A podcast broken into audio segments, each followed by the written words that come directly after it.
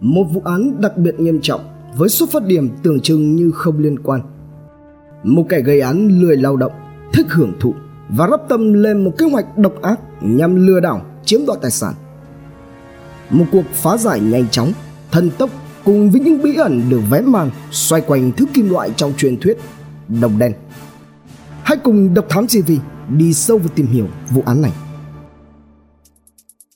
Ô tô 7 chỗ Xế chiều ngày 25 tháng 9 2017 Một nhóm 4 người gồm có hai nam và hai nữ phóng đi vun vút trên một chiếc xe ô tô 7 chỗ ngồi màu bạc. Họ phải đi thật nhanh vì ngày hôm nay có một cuộc hẹn quan trọng.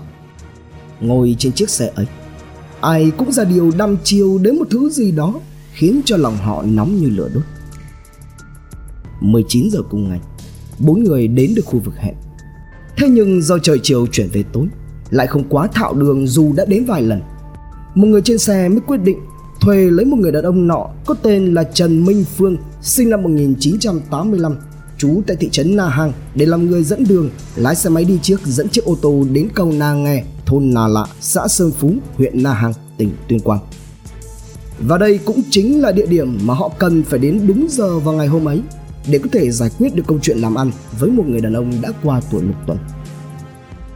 Đến nơi, đúng như lời hẹn trước, tài xế mới đánh lái ô tô quay đầu lại, đỗ xe ở bên phải đường, cách đầu cầu khoảng 30 mét. Trời đục cơn mưa. Thế nhưng, đợi mãi cũng không thấy người đàn ông đã hẹn trước xuất hiện.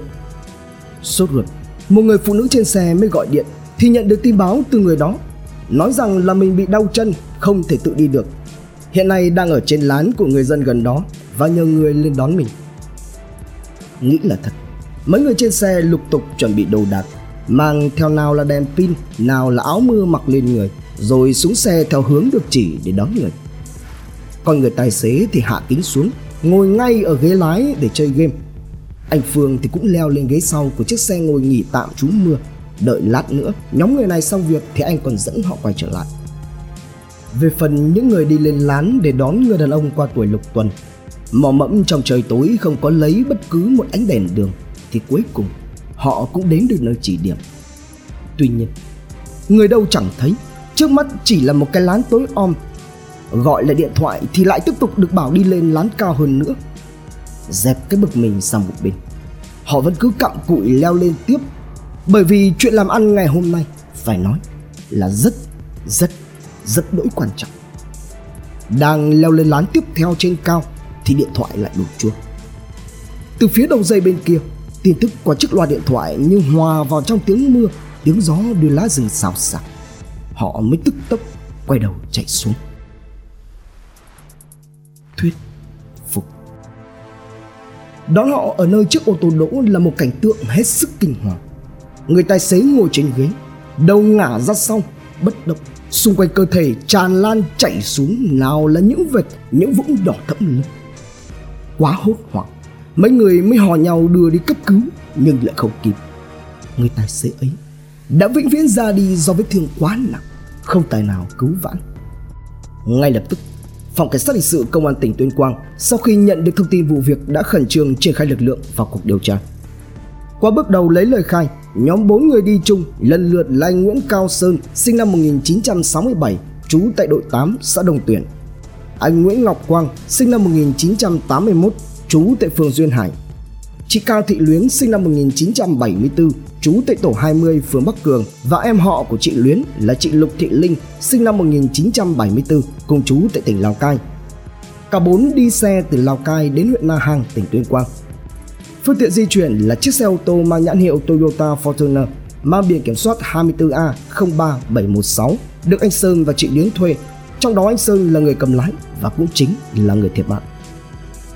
Tuy rằng nói là có một câu chuyện làm ăn, họ lại chẳng đưa ra bất cứ một lời lẽ xác đáng nào cho việc có mặt ở Na Hang để làm gì.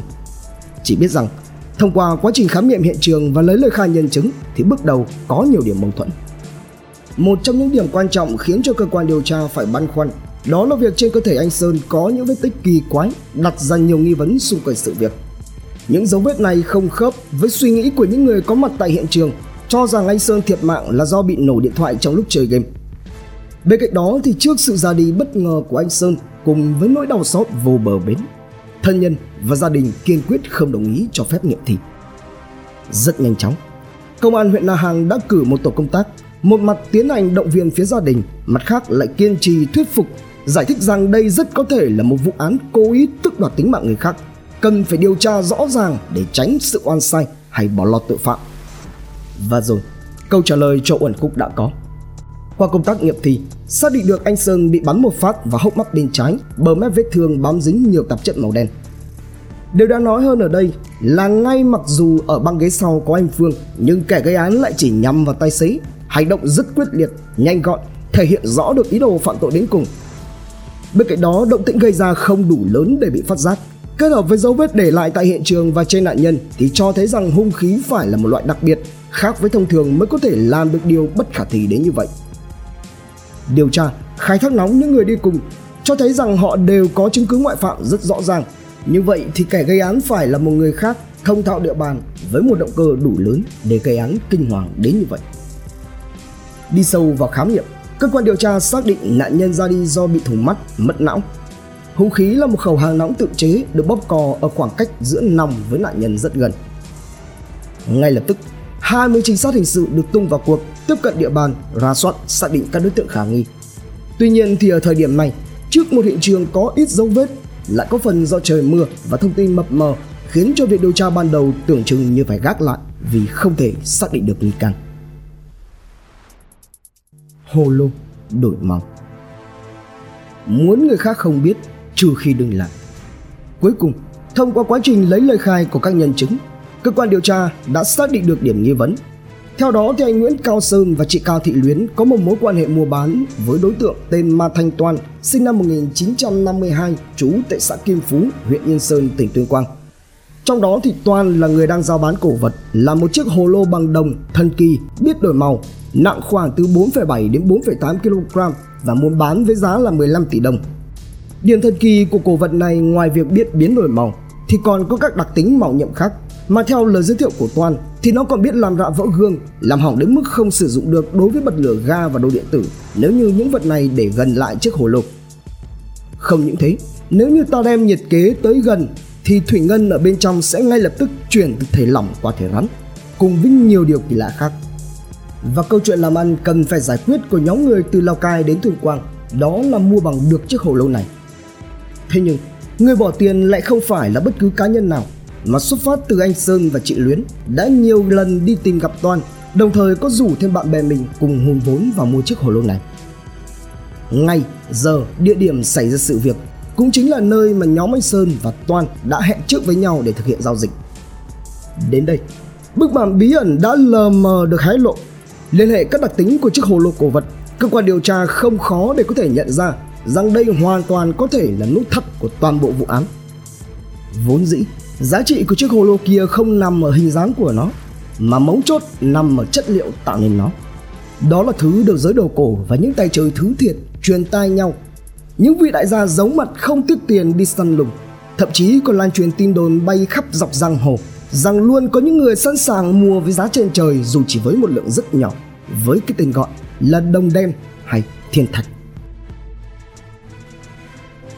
Kim loại truyền miệng theo một tài liệu khoa học, đồng đen chính là đồng đỏ nguyên chất có pha với thiếc, lân tinh, mangan, nhôm, silicon. Loại hợp chất này gọi là đồng đen dễ đúc, cứng cáp hơn, bớt nặng nề han dỉ hơn. Chính vì có những ưu điểm đó thế nên trong lịch sử của nhân loại có rất nhiều thời kỳ nở rộ phong trào chế tác và sử dụng đồng đen. Ví dụ như ở Trung Đông còn có kỷ nguyên đồng đen bắt đầu ở khoảng 4.000 năm trước công nguyên. Kỷ nguyên đồng đen kết thúc khi mà người ta tìm ra sắt bởi vì sắt có nhiều ưu điểm hơn so với đồng đen. Một số tài liệu khác thì lại khẳng định đồng đen là một hợp kim có thành phần là đồng, trì, thiếc, vàng cùng với một số kim loại khác nữa. Để đồng đen có được giá trị thì việc pha chế tỷ lệ phải hợp lý. Tuy nhiên, lại chưa có bất cứ tài liệu nào hướng dẫn pha chế cho đúng tỷ lệ. Ngoài ra thì còn một vài nguồn cứ liệu ở nước ngoài lại nói rằng đồng đen chính là những thỏi uranium có hàm lượng thấp mà quân đội Mỹ sử dụng phổ biến cho các thiết bị quân sự, radar, hàng không và vũ trụ. NASA là thị trường thu mua đồng đen cuối cùng qua tay các môi giới Thái Lan với giá lên tới hàng triệu, thậm chí hàng chục triệu đô la Mỹ cho một thỏi chỉ bằng nắm tay. Phải chăng cũng vì như vậy mà đồng đen rất đắt đỏ. quay trở lại nước ta. Loại đồng đen ở Việt Nam là một thứ kim loại có những tính chất khác hẳn, xuất hiện trong lời truyền miệng của dân gian, mang tính phóng xạ cùng với nhiều màu sắc huyền bí. Theo đó thì đồng đen là một kim loại cực kỳ quý hiếm, chế tạo từ hợp kim của đồng và những kim loại có giá trị khác như vàng, bạc, thiếc hoặc kẽm. Còn có những người khác đồn rằng đồng đen là mảnh thiên thạch rơi xuống từ vũ trụ xuống trái đất nên được gọi là thiên thạch đồng đen. Đáng lưu ý là chúng lại chỉ rơi có quanh ở vùng Việt Nam, Myanmar, Lào và Thái Lan. Liên quan đến thứ kim loại kỳ quặc màu nhiệm này là hàng loạt các vụ án đã xảy ra từ lâu và tại nhiều nơi trên cả nước. Chuyện tiền mất nhưng lại chẳng mua được thiên thạch đã là bài học nhãn tiền cho rất nhiều người. Thế nhưng khi rơi vào ma hồn trận do những kẻ lừa đảo dựng lên thì nhiều người vẫn tiếp tục mơ mắt rơi vào cạm bẫy tưởng rằng đã xưa như trái đất. Liên tiếp nhiều vụ án lừa đảo với giá trị lớn được phá giải có liên quan đến đồng đen như là vụ án anh hai do cặp vợ chồng danh lang thị lút cùng với hai tên đàn em thân tín là danh linh khăm do thực hiện nhằm chiếm đoạt trên 1 tỷ đồng bị triệt phá từ thành phố Rạch Giá, tỉnh Kiên Giang năm 2005. Chuyên án lừa đảo bán đồng đen 45 tỷ đô la Mỹ do đối tượng Kim Anh sinh năm 1967, ngụ xã Phước Hưng, huyện Trà Cú, tỉnh Trà Vinh thực hiện. Hay là kẻ được mệnh danh là siêu cao thủ với chiêu trò này bị bắt vào năm 2014, có tên là Lê Văn Huy, sinh năm 1966, trú tại thị xã La Di, tỉnh Bình Thuận, đã thực hiện chót lọt 22 vụ lừa đảo bán thiên thạch trong 16 năm trời, từ năm 1998 đến năm 2014 trên phạm vi hơn 10 tỉnh thành trên cả nước, với tổng giá trị chiếm đoạt lên đến hàng trăm tỷ đồng, rồi sau đó dùng toàn bộ số tiền do phạm tội mà có đem đi tiêu pha cờ bạc, nuôi cùng một lúc tới 23 người vợ và 31 người con ruột. Bất hảo Ngay lập tức, cái tên mà thành Toàn đã lọt vào tầm ngắm của các trinh sát phòng PC02 công an tỉnh Tuyên Quang và bị triệu tập đến trụ sở để làm việc. Tuy nhiên, ban đầu, Toàn lại kiên quyết không nhận tội và khai báo không trung thực với các di biến động của mình trong quãng thời gian từ buổi tối 25 tháng 9, cũng là ngày xảy ra chuyện với anh Sừng. Xong, Toàn lại không hề biết rằng hồ sơ nhân thân của Toàn đã nhanh chóng được tập hợp đầy đủ với nhiều điểm nghi vấn xung quanh con người này. Cụ thể thì theo tài liệu điều tra cho thấy, Mã Thanh Toàn cùng với gia đình trước đây sinh sống tại thôn Bản Sắm, xã Sơn Phú, huyện Na Hàng, tỉnh Tuyên Quang, vốn là khu vực lâu nay vẫn được coi là một vùng đất cổ, nơi mà mỗi con sông, con suối, mỗi một cánh rừng hay ngọn núi đều được gắn liền với những truyền thuyết đầy hấp dẫn. Ngày 22 tháng 12 năm 2002, công trình nhà máy thủy điện Tuyên Quang, một trong những công trình trọng điểm của đất nước với tổng vốn đầu tư lên tới 7.500 tỷ đồng do Tổng công ty Điện lực Việt Nam EVN làm chủ đầu tư được khởi công năm 2004 thực hiện chương trình di dân tái định cư công trình nhà máy thủy điện Tuyên Quang. 4.139 hộ với 20.138 nhân khẩu thuộc 88 thôn ở 11 xã thuộc vùng Long Hồ Thủy Điện đã được di chuyển đến 125 điểm tái định cư mới. Trong đó, có gia đình Ma Thanh Toàn cũng được chuyển đến sinh sống tại xóm 9, xã Kim Phú, huyện Yên Sơn, tỉnh Tuyên Quang. Thời gian trôi đi, sau khi di chuyển đến địa bàn mới, Bức tranh kinh tế xã hội ở vùng tái định cư tại Tuyên Quang đã có nhiều khởi sắc. Thế nhưng Toàn lại lựa chọn con đường trái ngược với sự tiến bộ chung.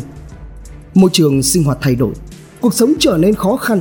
Toàn vay nợ nhiều lần để chi trả cho các sinh hoạt phí và nhanh chóng tiến đến tình trạng túng quẫn, không có khả năng thanh toán, nên số nợ vay ngày càng lớn so với thu nhập ít ỏi của bản thân và gia đình. Dẫu vậy, Toàn vẫn không muốn phải làm lụng vất vả để có thể trả bớt số nợ mà lại ngày càng tìm cách đi vay tiền của nhiều người hơn, lấy chỗ này đắp vào chỗ kia, khiến cho tình trạng của Toàn chẳng khác gì là chúa trộm. Khám, xét ngay trong lần đầu tiên triệu tập, mặc dù khăng khăng chối tội, phủ nhận sự liên quan, thế nhưng Ma Thanh Toàn lại liên tục quanh co, có những biểu hiện không trung thực và để lộ ra nhiều điểm bất minh trong lời khai. Ngay lập tức, trong khi các điều tra viên tiếp tục đấu tranh lấy lời khai của đối tượng tại trụ sở công an thì một mũi trinh sát khác nhận lệnh khám xét nơi ở của Toàn để có thể tìm kiếm thêm tài liệu chứng cứ chứng minh về hành vi phạm tội của nghi phạm. Và rồi, các kim trong bọc cuối cùng đã phải lòi ra. Qua khám xét nơi ở của Toàn, cơ quan điều tra đã tìm thấy và thu giữ được một giấy nhận tiền đặt cọc mua bán hàng hóa do chị Luyến viết có ghi tên người nhận là Ma Thanh Toàn, 176 triệu đồng tiền mặt một kết sắt do chị Luyến mua để cho Toàn dùng cất giữ cổ vật cùng với nhiều giấy tờ lừa đảo có liên quan đến việc mua bán chiếc hồ lô bằng đồng biết đổi màu. Bên cạnh đó, cũng thu giữ được 4.000 kẹo đồng, một cắt tút tự chế cùng với một khẩu hàng nóng được tìm thấy ở nhà người quen của Toàn. vỏ quýt dày thì có móng tay nhọn. Với các bằng chứng thép được đưa ra, Ma Thanh Toàn đã phải tâm phục khẩu phục, cúi đầu khai nhận mọi hành vi vi phạm pháp luật của mình. Âm mưu chiếm đoạt Theo lời khai của Toàn và cáo trạng, mọi chuyện bắt đầu từ một ngày tháng 6 2017. Hôm đó, ông Vi Quốc Thắng, sinh năm 1940, trú tại huyện Yên Sơn, vốn dĩ là người quen biết với Toàn, hành nghề săn lùng cổ vật để mua bán kiếm lời, có đến nhà Toàn chơi. Tại đây, ông Thắng nói chuyện với Toàn về loại đồ cổ bằng đồng đen có đặc tính là dùng vật cứng cạo vỏ bên ngoài thì lộ ra màu vàng để một lúc sau thì lại trở về màu đen. Ông Thắng tiết lộ cho Toàn biết rằng loại đồng biết đổi màu này có giá trị rất cao và bảo Toàn nếu như biết ai thì giới thiệu cho ông Thắng để mua. Thế nhưng, ông Thắng lại không ngờ được rằng trước khi cuộc nói chuyện ấy diễn ra, Toàn vốn là người đã từng được nghe nói về loại đồng biết đổi màu này. Và vài ngày sau đó, khi gặp lại, vẫn thấy ông Thắng nói chuyện về đồng đổi mong. Kẻ lười lao động thích hưởng thụ mà thành Toàn đã nhanh chóng nảy sinh ý định lừa đảo chiếm đoạt tài sản. Để tô vẽ phi vụ của mình, Toàn cho biết rằng mình có hai người em kết nghĩa là Đặng Khanh và Đặng Vinh, đều là người gốc ở xã Sơn Phú, huyện Na Hàng. Tuy rằng đã rời khỏi địa phương từ năm 1990, nhưng hiện giờ hai người này lại đang sống trong một hang đá thuộc khu vực thôn Phia Trang ở xã Sơn Phú. Và rồi, Toàn nhắc đến việc hai anh em nhà họ Đặng kia có một chiếc bình hồ lô bằng đồng biết đổi màu muốn bán với giá 15 tỷ đồng. Tuy nhiên nếu như muốn mua thì phải đặt cọc trước 500 triệu đồng. Trước tin tức của Toàn, ông Thắng tưởng thật nên đã ngay lập tức liên hệ chào bán với người khác, đó là anh Hiệp ở tỉnh Thái Nguyên. Nghe thấy có một chiếc hồ lô bằng đồng biết đổi màu muốn bán, lại rất có thể là một khối đồng đen có giá trị cao, nên anh Hiệp đã liên hệ với anh Nguyễn Cao Sơn. Và cũng từ đây, nguồn cơn của một tội ác kinh hoàng đã bắt đầu nhen nhóm. Đó là khi Toàn rắp tầm hãm hại, cho rằng chỉ cần xử lý một trong nhóm những người mua đồ cổ thôi thì số tiền 500 triệu đồng tiền cọc Toàn sẽ nuốt chọn. Rồi sẽ không còn có bất cứ ai dám nhắc hay dám đòi đến nữa. Còn về chiếc hồ lô kia, chỉ có trời biết, đất biết và Toàn biết mà thôi. Nghĩ là làm. Vào cùng tháng 6 2017, Toàn tìm mua được hàng nóng là khẩu săn tự chế cỡ 32, dài 98cm cùng với các viên cộng đồng của một người đàn ông tên là Thắng ở tỉnh Bắc Cạn với giá là 1,8 triệu đồng. Hụt. Trong kế hoạch của mình, để chót lọt phạm tội, chiếm đoạt 500 triệu đồng tiền mặt, trong đó đã tiêu sạch sẽ 324 triệu, chỉ còn lại 176 triệu đồng tiền mặt. Toàn đã vẽ ra một đối tượng đồng phạm. Và để thực hiện được, hắn ta cần phải tìm cho ra bằng được người này. Cuối cùng, thì Toàn đã chốt mục tiêu. Đó là anh Triệu Quyết Thắng, sinh năm 1971, trú tại thị trấn Na Hàng. Ngày 16 tháng 9 2017, Toàn sửa soạn mang theo đầy đủ hàng nóng đi từ nhà mình đến nhà anh Thắng. Biết rằng anh đang mắc phải một căn bệnh nan y, không thể nào cứu chữa và cũng chẳng thể sống được bao lâu nữa. Thế nên Toàn ngọt nhạt thuyết phục anh Thắng làm tay cò giúp cho mình với giá là 5 triệu đồng cho một phát bắn. Nghe xong lời phỉnh nịnh của Toàn, anh Thắng cũng cắp mông thảo hắn Bố trí xong xuôi kế hoạch Toàn mới chốt hẹn với anh Sơn đến xem hàng là vào lúc 2 giờ sáng ngày 17 tháng 9 tại khu vực Công Na Nghe. Không giờ ngày hôm đó, Toàn dẫn theo anh Thắng đi bộ đến khu vực hẹn, định bụng sắp xếp trước chỗ ẩn nấp. Thế nhưng trên đường đi, do lo sợ về việc sẽ có án đặc biệt nghiêm trọng xảy ra, nên anh Thắng đã gọi điện báo cho cảnh sát 113 công an tỉnh Tuyên Quang biết để đến ngăn chặn, tuy nhiên lại không gọi được. Tiếp tục, khi đi đến khu vực cách cầu nàng nghe khoảng một cây số, anh Thắng dừng lại, khuyên can Toàn hãy ngừng việc hãm hại người khác. Thế nhưng Toàn lại bỏ ngoài tai không nghe mà vẫn kiên quyết thực hiện. Lúc này, anh Thắng mới lao tới, giật lấy tử thần trên tay Toàn. Cũng không kém cạnh, Toàn ra sức ngăn cản. Nào ngờ trong lúc đôi bên giằng co, anh Thắng đã vô tình bóp cò gây ra một tiếng nổ. Thì đúng lúc đó, nhóm anh Sơn đi ô tô đến. Toàn ngay lập tức trở mặt chi hô lên đổ tội cho anh Thắng là do anh Thắng dọa ra tay với hai người em kết nghĩa là Đặng Khanh Đặng Vinh của Toan hòng cướp hàng khiến cho cả hai ôm theo hồ lô mà bỏ chạy. Với sự kiện này, Toàn đã có được lý do lùi thời gian xem hàng nhưng trên thực tế là để hắn có thêm thời gian tính toán lại phi vụ của mình. Tước, đoạt Sau lần ra tay hụt đó, Toàn và anh Sơn chốt hẹn lại là vào ngày 25 tháng 9 vẫn ở cùng địa điểm Đến hẹn, Toàn tháo rời hàng nóng của mình, rồi di chuyển đến địa điểm sớm hơn, ẩn nấp trong bụi chờ khi nạn nhân xuất hiện. Rồi khi nhận được điện thoại hỏi rằng đang ở đâu, toàn lúc này theo dõi từ xa, bịa ra lý do mình bị đau chân khiến cho ba người trên xe phải lên lán đón mình xuống. Còn toàn thì từ nơi ẩn nấp cách đó chừng 50 mét bắt đầu lắp ráp hung khí. Tới khi quan sát được xung quanh không còn ai, Toàn mới ôm sát hàng theo phía bên người, nhẹ nhàng tiến lại gần chiếc xe ô tô, rồi chĩa nòng qua khe cửa kính mà nhắm thẳng vào đầu anh Sơn. Đùng một cái, viên tử thần xuyên qua sọ mặt, để lại nạn nhân và một mùi khét lẹt bốc lên. Sau khi gây án, Toàn nhanh chóng rời khỏi hiện trường. Chạy được khoảng 40 mét, hắn mới rẽ vào một bãi đất trống ở lề đường bên phải, tháo ra cà tút cất vào túi vải trong quần, đồng thời tháo nòng ra khỏi báng, bọc lại vào trong bao tải dứa màu xanh về lán của một người quen ngủ, rồi sau đó quay trở lại sinh hoạt như thường ngày. Cứ như thế, đến chiều ngày 26 tháng 9 năm 2017, Toàn bị triệu tập đến trụ sở công an để làm việc. Trước sự cúi đầu nhận tội của Toàn, ngày 28 tháng 9, cơ quan cảnh sát điều tra công an tỉnh Tuyên Quang đã ra quyết định khởi tố vụ án. Rồi tới ngày 3 tháng 10 2017, ra quyết định khởi tố bị can đối với Ma Thanh Toàn và đến tháng 11 năm 2018 ra quyết định bổ sung quyết định khởi tố vụ án hình sự khởi tố bị can. Tòa tuyên án Cuối cùng, trong 3 ngày từ ngày 6 đến ngày 8 tháng 3 2019, Tòa Nhân dân tỉnh Tuyên Quang mở phiên tòa xét xử vụ án.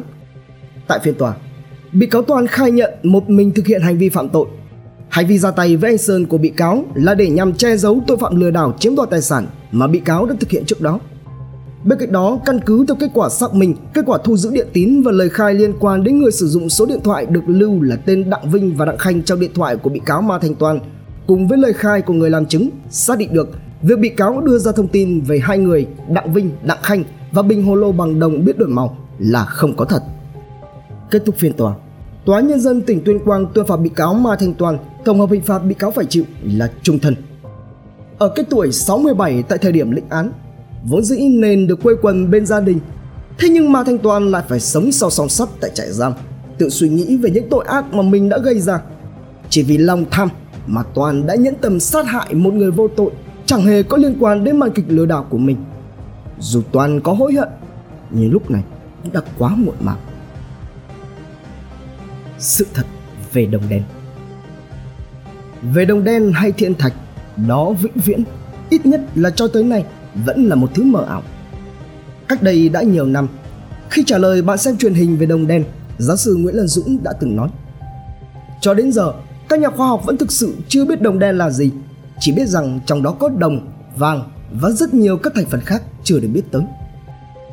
Câu trả lời này cho thấy có vẻ như đồng đen là có thật lại cũng có vẻ như không có thật bởi vì nó chưa từng được tìm thấy và cũng chưa từng được nghiên cứu.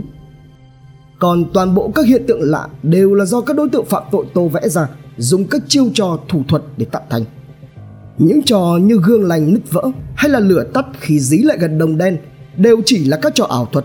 Những tên tội phạm sẽ đem theo tấm kính nung vào chảo cắt. Khi mà tấm kính nóng lên, lúc này phun mấy giọt nước vào thì sẽ dạn nứt ra.